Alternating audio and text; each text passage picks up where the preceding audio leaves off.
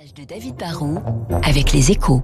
David, bonjour. On ne le sait pas, mais une menace plane sur les cantines. Encore une fois, je vous sens inquiet, hein, Guillaume. Enfin bon, soyez rassurés, les cantines dans les écoles ne sont pas menacées. On va pas passer en France à la lunchbox à l'américaine. Par contre, c'est vrai, il y a une sacrée menace qui plane sur ce qu'on appelle poétiquement les restaurants d'entreprise, hein, ce qui fait quand même plus chic que cantine.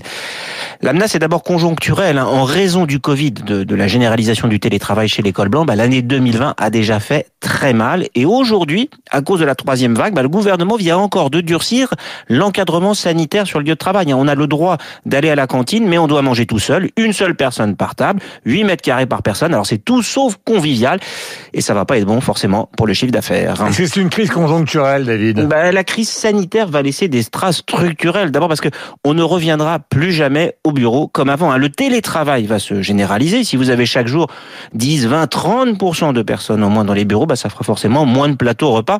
Ensuite, en sortie de crise, on aura pris l'habitude de commander de plus en plus. Hein. Les restaurants ont adapté leur offre. La livraison au bureau se développe. C'est une sacrée concurrence pour la cantine car le consommateur, il aime avoir le choix et il voudrait demain avoir de plus en plus de tickets restaurants. Est-ce que les cantines peuvent s'en sortir?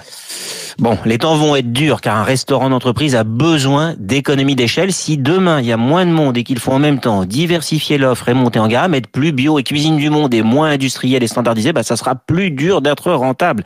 La cantine va peut-être devoir devenir, je sais pas, un espace où on viendra manger de temps en temps un repas livré de l'extérieur et où on achètera des compléments, de la boisson, un dessert, un café qui sera meilleur qu'aujourd'hui, mais aussi du coup forcément un peu plus cher.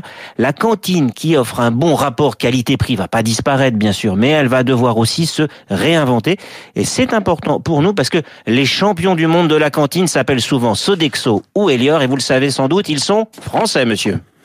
Merci David. Il est 16h59 sur euh, l'antenne de Radio Classique en dehors de l'entreprise. Qui n'a pas des souvenirs de cantine au lycée, au collège, avec la possibilité éventuelle d'avoir un petit rap de frites après avoir mangé euh, quelquefois des plats qui étaient à la limite euh, du présentable. Mais c'était il y a longtemps, longtemps, longtemps. Ça a bien changé. 7h59.